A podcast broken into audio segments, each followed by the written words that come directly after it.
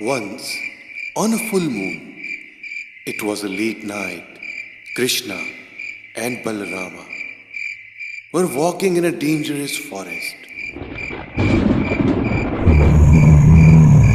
Krishna suggested to take a halt and told Balarama to keep a vigil till midnight.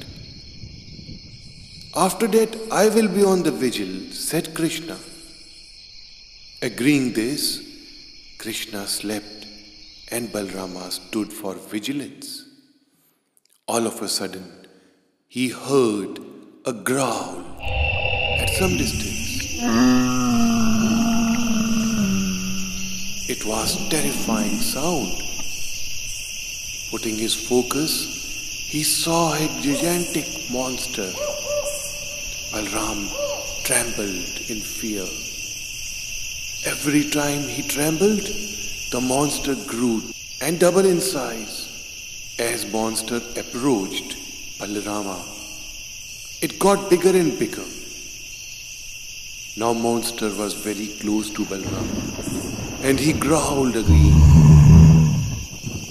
Scared by the sound, size and bad smell of monster, Balarama screamed. Krishna, Krishna, calling him, Balrama collapsed and fell unconscious. Krishna woke up and found Balrama unconscious and saw the monster standing nearby. Now this monster growled at Krishna. Krishna strongly asked, What do you want? The monster decreased to half. Krishna strongly again asked, What are you doing here? And this monster shrunk again. Krishna stepped towards the monster and kept questioning. With every step of Krishna, the monster kept shrinking. Now the monster was tiny and looked like a toy. Krishna then put him in the pocket. By morning, Balrama woke up and seeing Krishna became joyous. He said, You did not know what a terrible incident happened last night. There was a huge monster to kill both of us. I don't know how we are saved. I fainted in front of him. Krishna took the tiny monster from his pocket and asked, Is this the same monster? Yes, but it was so huge, said Balrama. Krishna said, Every time I challenged him, he shrunk.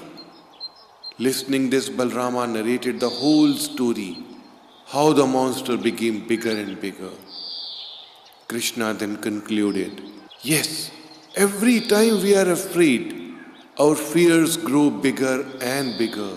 But if we face them, if we challenge the problem, then they become smaller and smaller. Hence, fears become easy to handle.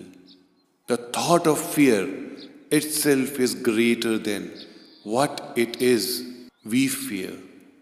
I hope the moral of the story is clear to all of us that we should not fear from the problems. We must fight the problems as there is nobody with us to fight with the problems. We only have to deal with the problems without fear. Om Namah Shivaya.